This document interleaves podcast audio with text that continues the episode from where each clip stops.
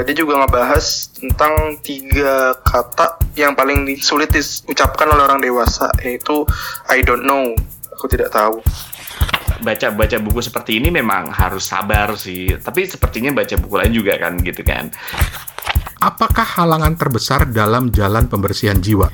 Sibuk dengan aib dan masalah orang lain dan lupa terhadap kesalahan yang ada pada diri sendiri. OMG, gue banget. nah Oh, benar-benar kayak apa ya? Benar-benar kayak slice of life aja gitu. Kita bisa menikmati kok.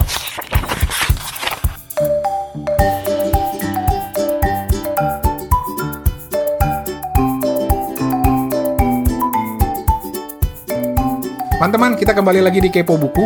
Eh, masih bersama gua Rane di Bangkok, terus di Singapura ada Toto Hertoto Toto Hertoto. Oke. Itu di Singapura ada Toto. Toto Hertoto M Kok M? Iya, Mutoto Pusing gue. Ini belum satu menit. Kepala gue udah pusing. kan gue bingung apa yang dibikin pusing sih Fan lo pusing gak Fan? ini Rani ada ada aja nih eh, lebay lu Ran Toto Hertoto MS. apa tuh MS ya Murtoto Sutoto.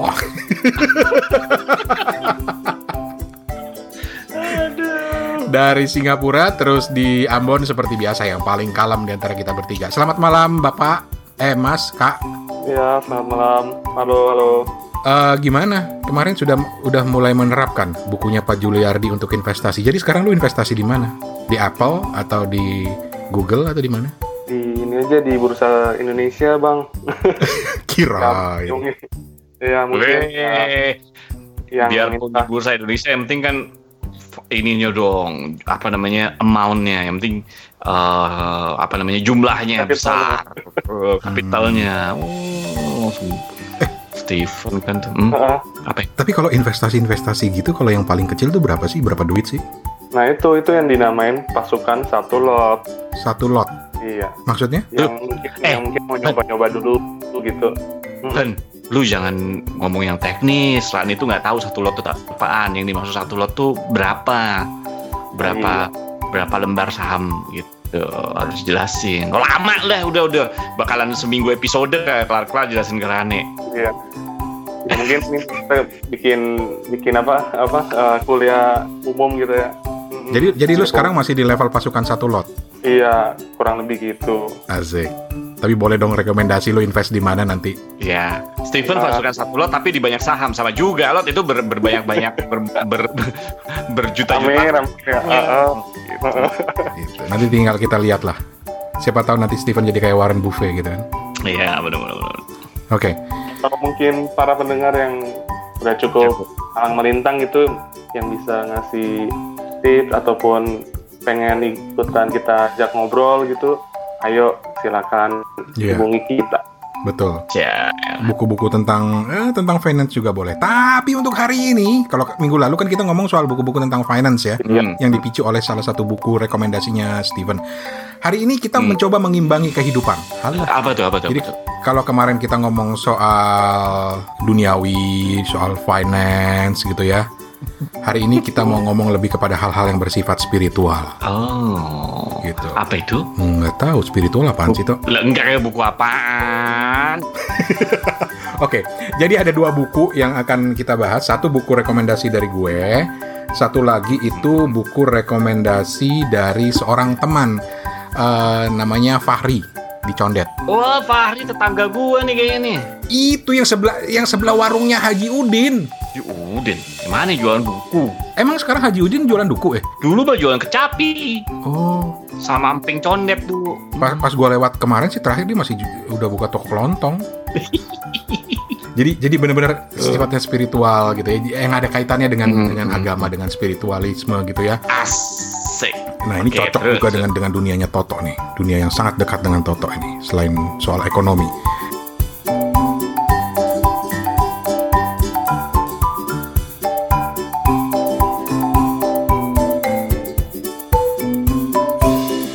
Jadi yang pertama mungkin kita akan dengerin dulu Fahri. Fahri, Fahri, Fahri.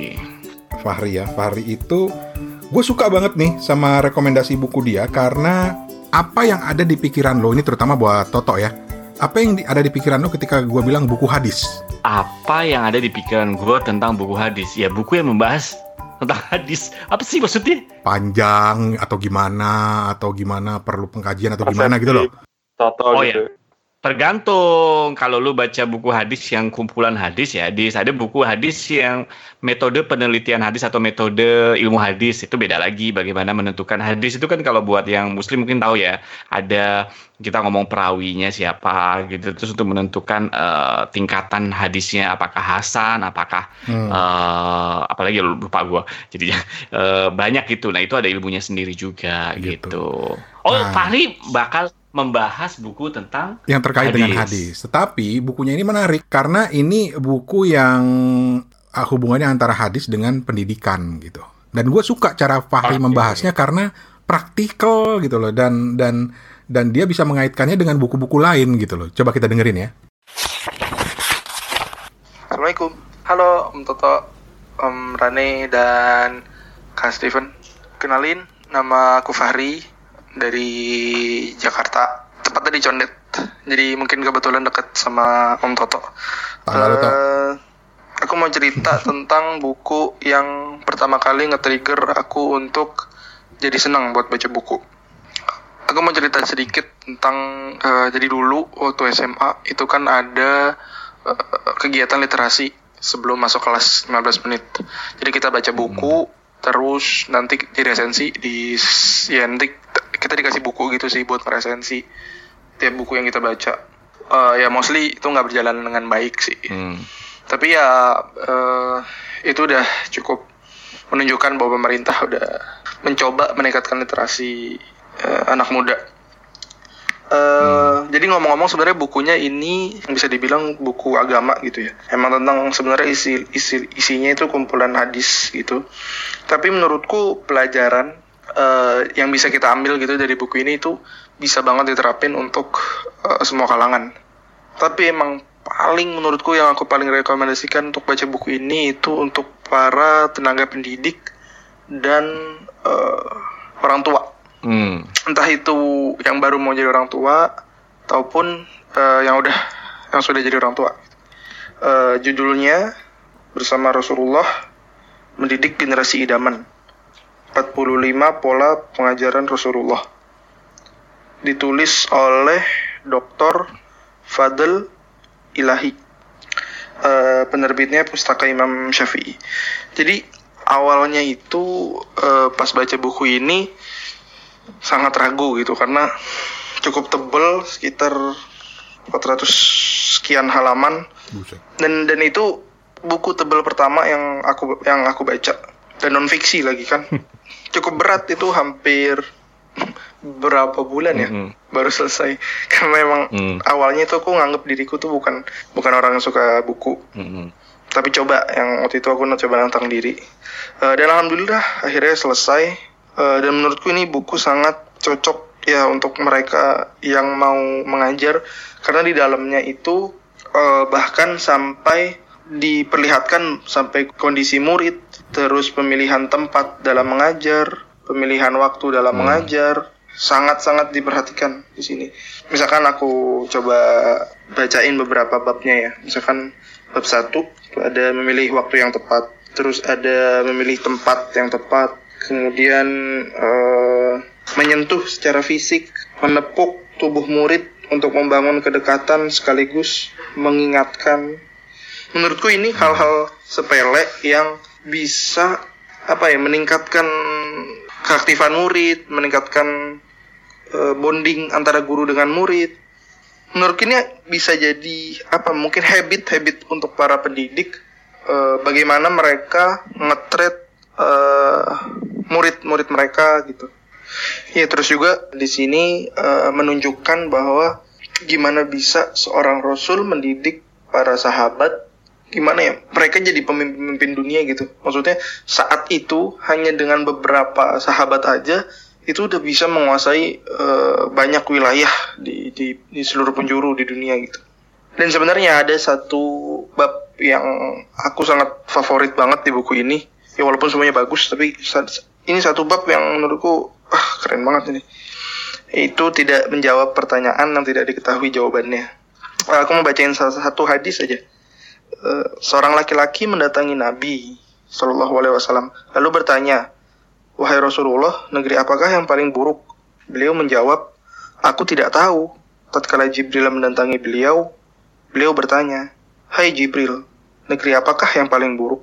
Jibril menjawab, aku tidak tahu. Tunggu hingga aku bertanya kepada Robku. Menurutku ini tuh menunjukkan bahwa sampai selevel Rasul gitu ibaratnya. Dan bahkan di sini eh, di dalam hadis ini tuh terdapat eh, malaikat gitu maksudnya Jibril yang bahkan mengatakan aku tidak tahu.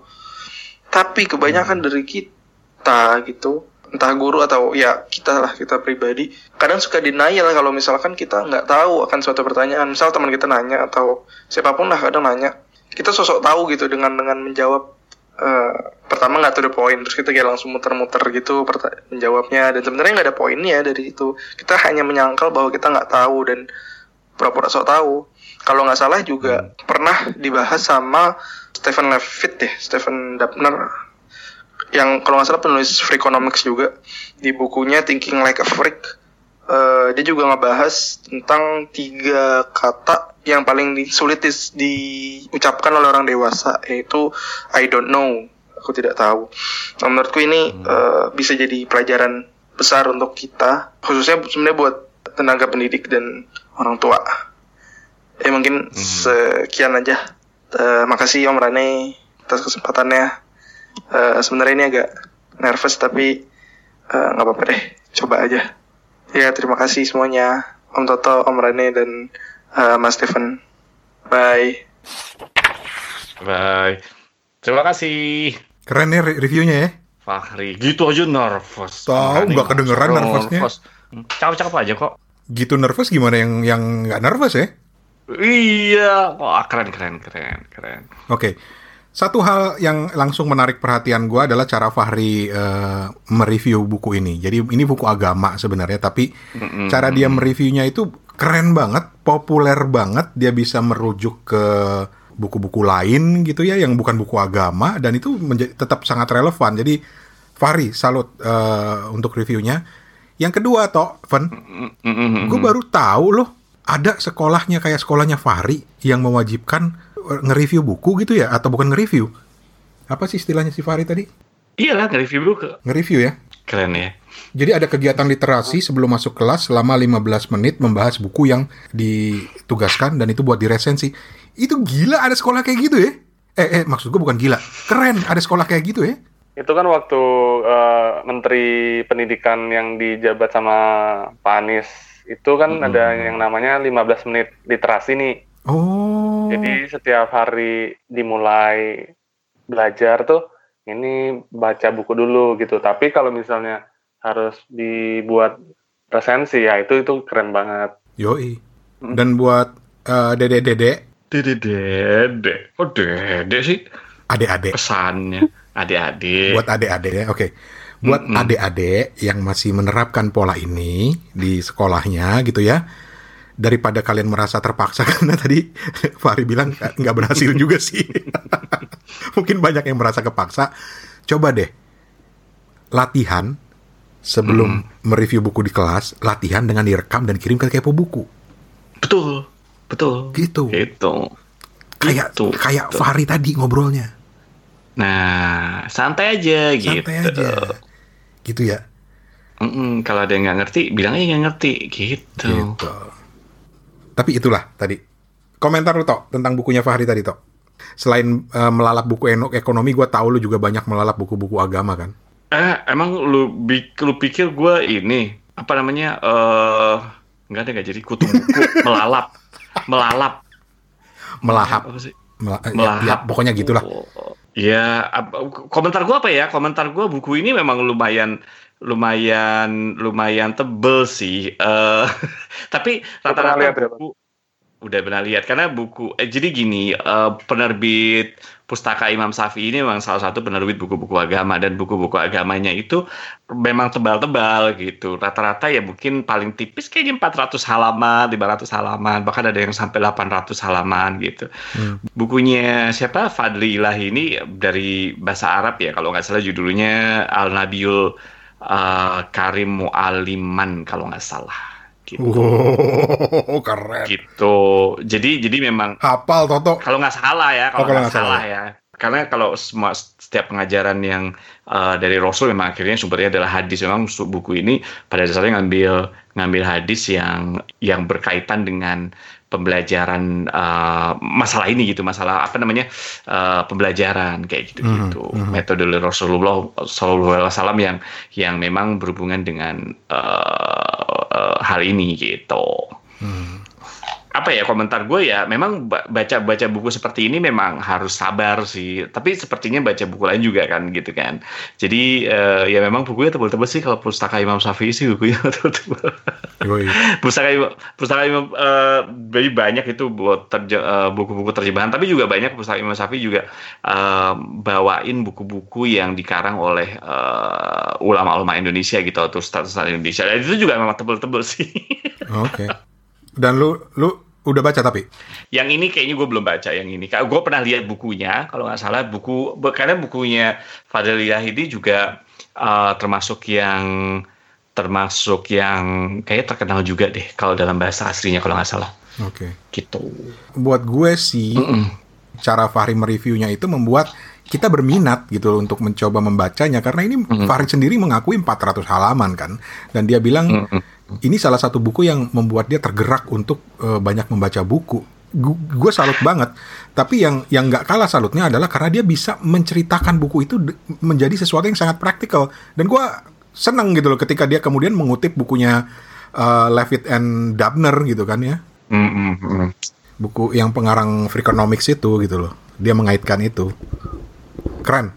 Benar-benar Mantap. mantap mantap. Oke. So, terima kasih banyak Hmm. Dan gue seperti ditampar juga di bagian akhir tadi ketika seolah-olah Fahri mengingatkan kalau lu nggak tahu lebih baik bilang nggak tahu gitu ya karena dia bilang Mm-mm. ada tiga kata kalau dia mengutip bukunya Stephen Levitt dan Stephen Dubner dia bilang ada tiga kata yang sulit diucapkan oleh orang dewasa yaitu I don't know sok tahu yang ada. Iya. gitu. Malah jadinya malah mislead gitu ya. Malah jadinya salah gitu. Iya betul. Dan gue jadi agak malu karena gue kan sekarang lagi berurusan dengan klien kembali gitu kan. Dan klien tuh suka banyak pertanyaan. Dan kalau gue nggak tahu gue selalu berusaha untuk muter-muter dulu. Tambah ketahuan kalau nggak tahu gitu ya. Tambah ketahuan. Jadi ya kalau nanti klien nanya gue akan langsung aja bilang deh saya diajarin Fahri untuk bilang I don't know Eh, yang aku pengen tanyain ke Mas Toto, ini bukunya berarti di dianjurkan atau mungkin apa ya? Di, dikir- direkomendasikan untuk untuk siapa sih sebenarnya untuk kalangan pembaca muda atau kalangan pembaca eh, yang seperti tadi dibilang eh, guru gitu ataupun tatuah-tatuah yang Mas Toto lihat. Kalau menurut gue sih dua-duanya sih, Fen. Kalau menurut kalau buat yang para pendidik, terutama para pendidik dan pendidik ini kan luas ya gitu kan. Maksudnya bisa jadi guru, bisa jadi juga orang tua gitu. Kalau menurut gue sih penting-penting aja membaca karena ini salah satu metode pendidikan juga kan gitu. Hmm. ya betul satu hal lagi gue tuh berharap lebih banyak orang yang bisa menceritakan eh, atau menyampaikan soal agama gitu ya dengan cara yang sesimpel ini semenarik ini sehingga menarik perhatian orang untuk kemudian mendalaminya gitu loh Hmm, hmm, hmm, betul betul betul. betul. Oke. Baiklah, terima kasih banyak Fahri di Condet. Ditunggu lagi eh, review-reviewnya. Terima kasih banyak. Nah, sekarang eh, kita masuk ke buku berikutnya. Masih nggak jauh-jauh dari hal yang bersifat spiritualitas, Mm-mm. tapi sebentar lagi.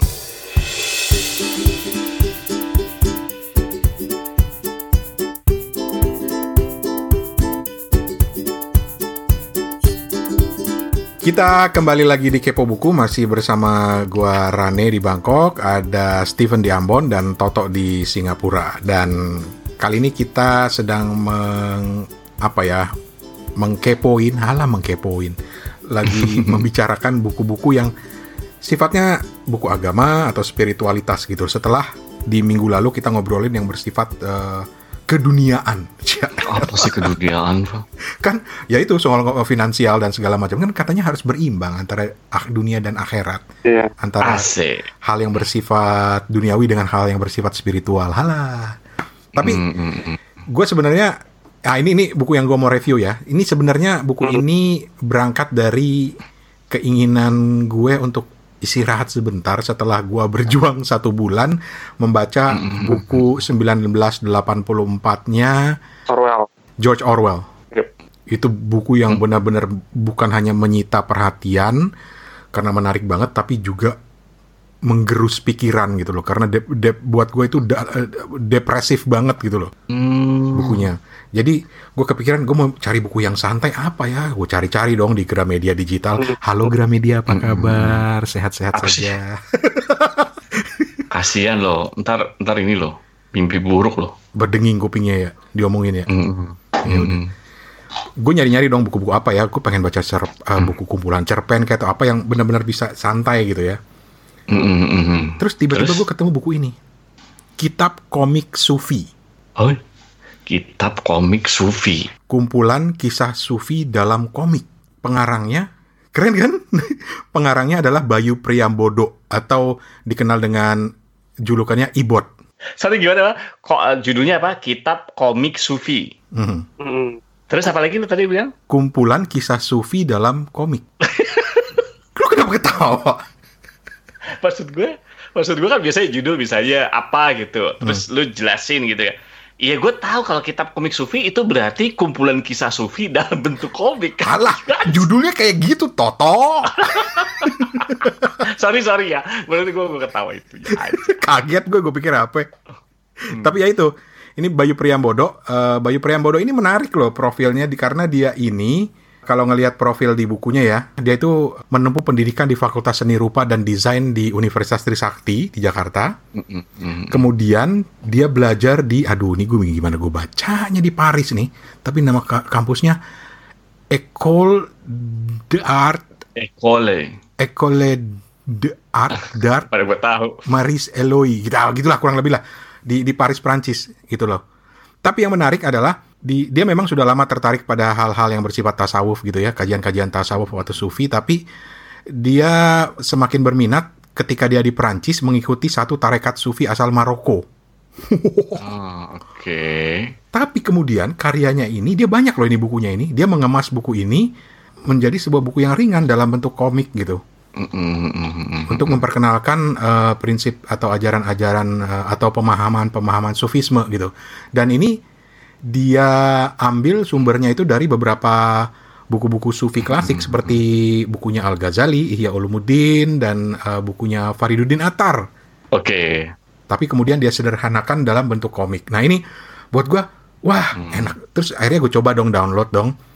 Gue coba baca-baca gitu. Wah simple-simple, pendek-pendek gitu ceritanya lucu-lucu tapi dalam-dalam gitu. Dan Tentang apa contoh? Contoh. contoh ya, gue kasih contoh ya. Mm, Eh Contoh. selama ini kan kita ada ada ada yang bilang gini. Ini kalau nggak salah lirik lagu dangdut ya. Hah? Yang kaya makin kaya, yang miskin makin miskin. Mm, mm, Ada kan istilah kayak gitu kan ya. mm, mm. banyak yang kemudian mengaitkan prinsip yang kaya makin kaya yang miskin dengan makin makin miskin ini dengan bagaimana misalnya dipolitisir, bagaimana negara tidak memperhatikan masyarakatnya sehingga yang kaya ya makin kaya, yang miskin tetap terpuruk gitu loh. Oke. Ada yang melihatnya dari sudut pandang itu, tetapi dari sudut pandang ini ini menarik karena misalnya dia dia tuangkan dalam komik eh, dua dua halaman aja. Jadi dia gambarkan bagaimana ada seorang rakyat jelata yang bertanya kepada seorang sufi dan dia bertanya misalnya, tolong aku kasih nasihat, aku pengen lepas dari dari keadaan kemiskinan ini. Terus si eh, si guru sufi ini bilang bersyukurlah. Terus dia bilang apa bersyukur? Jangan bercanda katanya. Hidup gua aja udah miskin nih, nggak ada yang bisa gue syukurin. Mm, mm, mm. Tapi di sisi lain ada orang kaya yang juga datang ke si eh, orang pinter ini dan dia bilang, "Eh, aku ingin jadi orang miskin aja. Aku bosan dengan kekayaanku. Terus si gurunya bilang berhentilah bersyukur. Terus dia bilang berhenti bersyukur. Gimana caranya gitu loh? Gue udah dapat banyak anugerah yang luar biasa selama ini. Jadi gue nggak, gue mau nggak mau harus tetap bersyukur gitu loh. Nah dari situ kemudian disimpulkan bahwa ya kenapa gimana yang kaya makin kaya, yang miskin makin ki- miskin. Eh, kuncinya adalah eh, lu bersyukur gitu. Syukuri apa yang lu punya. Jadi jadi gue mendapatkan itu pesan itu walaupun tidak dijelaskan secara langsung, tapi cuma dibilang akhirnya si miskin jadi tambah miskin karena tidak mau bersyukur, sedangkan si kaya menjadi bertambah kaya karena selalu bersyukur. Mm, Itu contohnya gitu. Dan Dan buat gua sufisme ini beyond bahkan sudah menembus beyond agama sih sebenarnya. Eh, karena di di Eropa itu aliran sufisme ini banyak eh, menarik perhatian orang kan. Mm-mm, betul betul. Dan gue teringat pada masa-masa gua kuliah dulu, ketika gua juga sempat kepincut sama yang namanya sufisme, mulai dari nguber-nguber eh, banyak guru-guru atau orang yang ngerti banyak soal sufisme, gue ikutin, kuliah mereka kasih ceramah di mana, gue ikutin gitu ya. Mm-mm. Sampai ke gue sempat ngeluarin duit zaman dulu aja itu 500 ribu udah gede banget hanya untuk mengikuti kuliah sufisme di salah satu hotel berbintang Woi. karena gue tertarik sama yang ngajar gitu loh.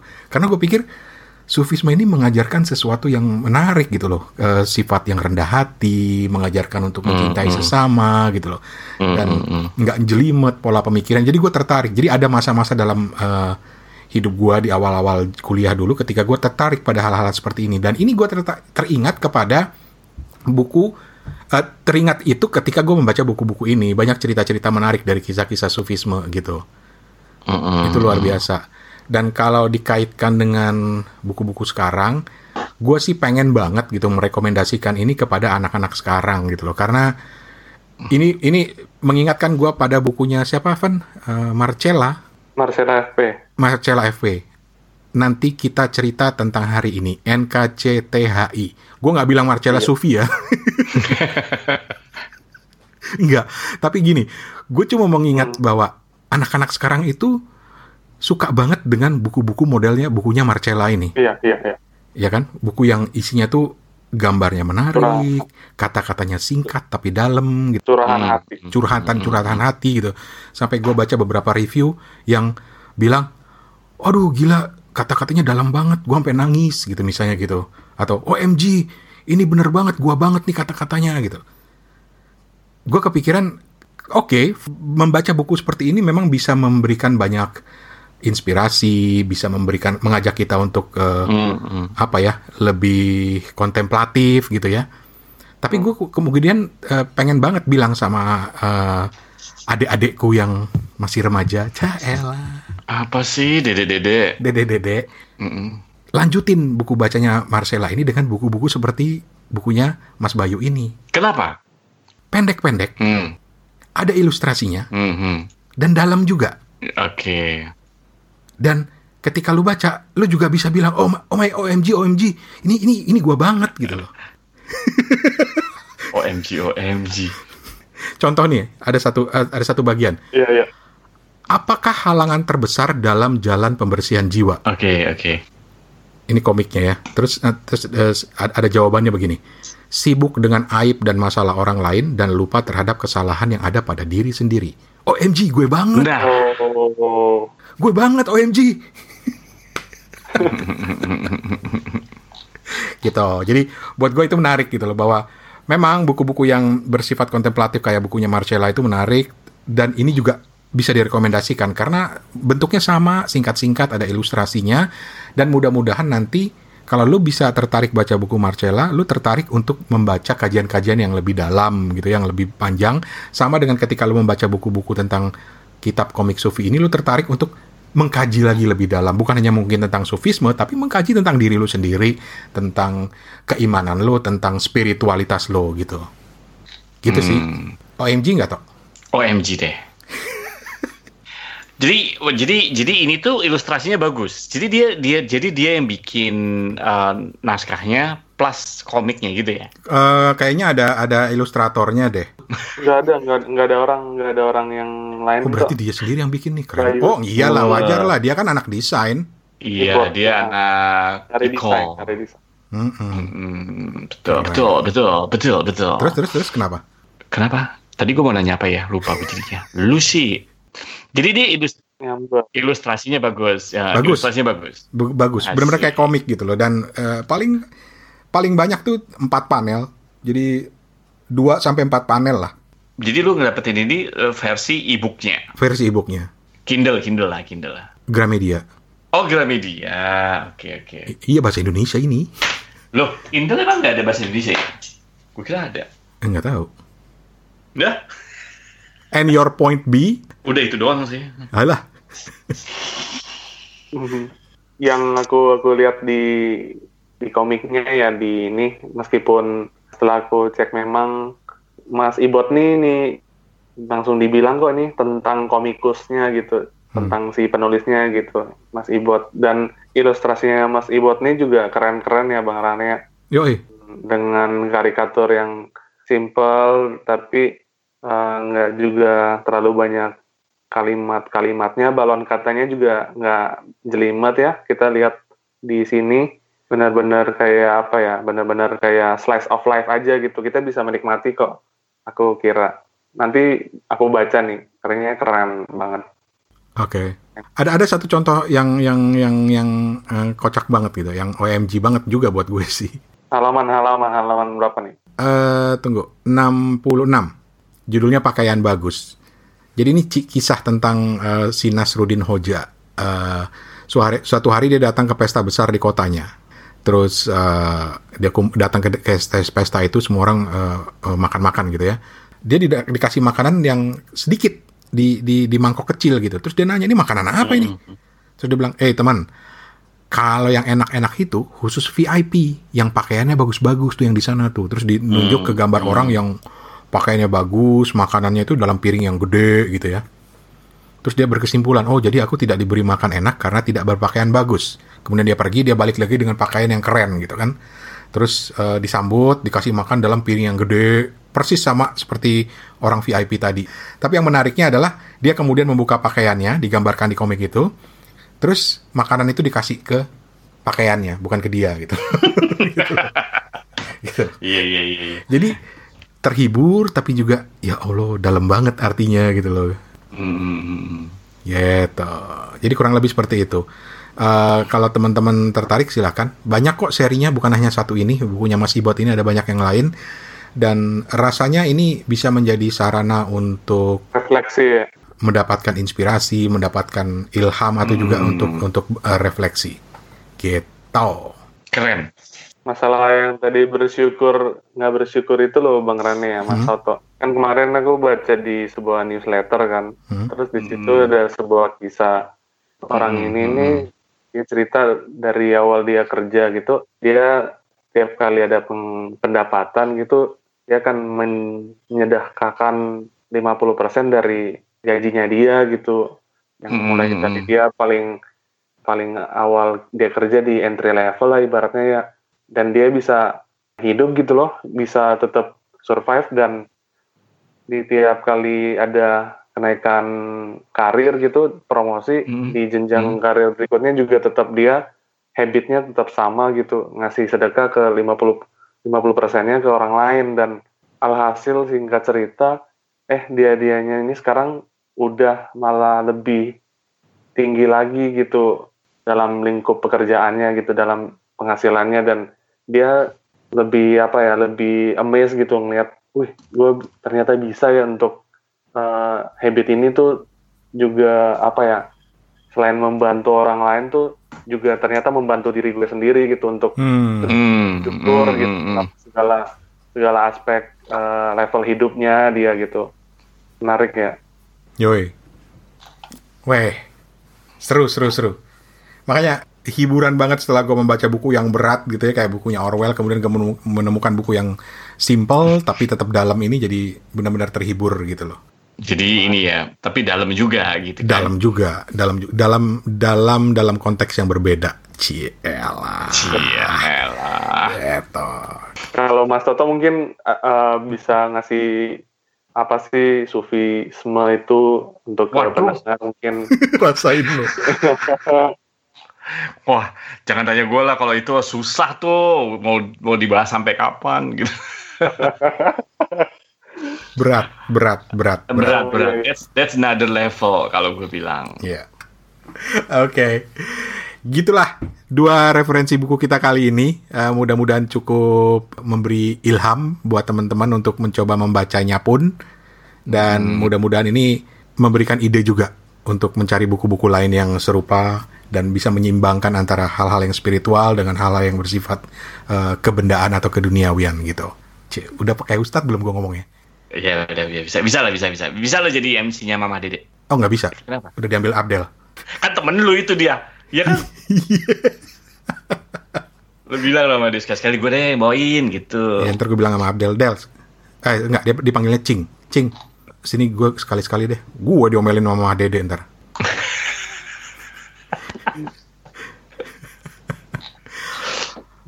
Ada dua orang sufi berdebat dan bertengkar. Salah satu bilang, cukup kita lanjutkan besok perdebatan kita. Itu lebih baik. Mm. Satu lagi bilang, tidak. Besok kita saling memaafkan dan menyudahi pertengkaran ini. Itu lebih baik lagi. Asik, dalam. Udah, ah. ntar kedalaman nyemplung lagi. Akhirnya ya, terima kasih banyak buat yang sudah mengikuti. Sekali lagi kita tunggu partisi... part- Partisi. Pasinya dengan mengirimkan review-review buku kalian. Kirim ke email hoy@kepobuku.com. Cukup direkam aja pakai handphone Mm-mm. kayak si Fahri tadi atau juga kirim ke WhatsApp 087878505012 atau pakai voicemail yang ada di DM Instagram kita di @kepobuku. Dan juga jangan lupa kunjungin halaman karya karsa kita, klik follow aja dan kalau uh, rezeki lebih bisa nabung di kepo buku di sana. Yoi. Nyeleng istilah kita. Jelengan, Itu jelengan. Main celengan, kita main celengan. Sekali lagi karyakarsa.com garis miring kepo buku buat yang mau ikut masukin ke celengan. Oh ya, ada ajakan lagi nih. Apa tuh? Apa tuh? Gue punya kredit di sebuah layanan aplikasi yang intinya adalah bisa mengirimkan kartu pos ke siapa pun yang lo mau. Ah, Oke. Gue punya kartu eh, pu- punya kredit yang banyak di situ. Jadi gue kepikiran, oh ya udah, ada yang mau nggak kartu pos dari Kepo Buku? Hmm. Ntar kita pamerin di di Instagram kita. Itu nanti bisa lu jadiin pembatas buku juga gitu ya. Bayangin pembatas bukunya ada mukanya Steven gitu. yang lain juga lah. ada mukanya Toto, ada mukanya gue. Buat ngusir rayap, coy. Dijamin kagak ada rayap yang mau mau itu kalau ada pembatas buku muka kita gitu loh. Caranya, caranya nih gimana nih gimana? Nah, kalau ada yang berminat punya kartu pos itu nanti kita pajang juga di website kita atau di Instagram kita. Kita buka untuk 20 orang aja dulu karena ini limited edition banget karena kredit gua itu hanya untuk sekitar 50-an kartu pos gitu ya. Akan dikirim ke mana pun. Tapi untuk sekarang kita buka untuk 20 orang aja yang pengen kartu posnya. Kirim alamat kalian lengkap dengan kode posnya. Kirim ke hoy@kepobuku.com. Subjeknya minta kartu pos. Minta kartu pos. Oke, oke. atau juga bisa minta melalui DM atau Instagram kita. DM di Instagram kita adalah @kepobuku. Sementara di WhatsApp adalah 087878505012 Oke. gitu. Lumayan buat Oke. pembat- buat pembatas buku gitu. Souvenir pertama nih ya dari kepo buku. Souvenir pertama dari Kepo. Oh iya betul betul betul betul. betul, betul. Sombong kita mah. Iya. Yang penting sombong dulu ya. Yang penting sombong. Yang dulu. penting sombong dulu. Iya. Yang lain urusan belakang. Oke, baiklah. Terima kasih banyak Toto, terima kasih banyak Steven. Terima kasih. Satu hal lagi, kita lagi baca sebuah eh, bukan kita sih, gue lagi baca satu buku yang akan kita review di minggu depannya lagi. Eh, buku itu judulnya Black Swan. Ah, itu berhubungan dengan matematik tuh. Ah serius lu ini ada hubungan dengan matematik? ya Berhubungan dengan Enggak, tidak secara langsung. Gue kira lu bakal bahas buku itu. Enggak. Ini karena ini buku ini panjangnya hampir 400 lima hampir 500 halaman jadi gue pikir baru gue bahas nanti. Tapi buat temen yang teman-teman yang mau ikutan eh, punya komentar atau pernah baca buku Black Swan kita tunggu nih ceritanya. Jadi Black Swan itu karya Nasim Nicholas Taleb. Mm-mm. Nah, ini buku bisa bisa dibaca ya, judul eh, bisa dicari terjemahan Indonesia juga ada, The Black Swan: Rahasia Terjadinya Peristiwa-peristiwa Langka yang Tidak Terduga. Terbitan Hmm, tuh, Gramedia Pustaka Utama, pengarangnya adalah Nasim Nicholas Taleb. Dan kita akan ulas ini di minggu depan. Plus nanti ada sedikit kejutan buat teman-teman. Mudah-mudahan cukup terkejut. Eh, Kalau nggak terkejut ya, ya nggak apa-apa. Yang penting sombong. Nah, iya, yang penting ciluba. Terima kasih banyak atas perhatian Anda. Thank you Steven. Thank you. Thank you Toto. Thank you.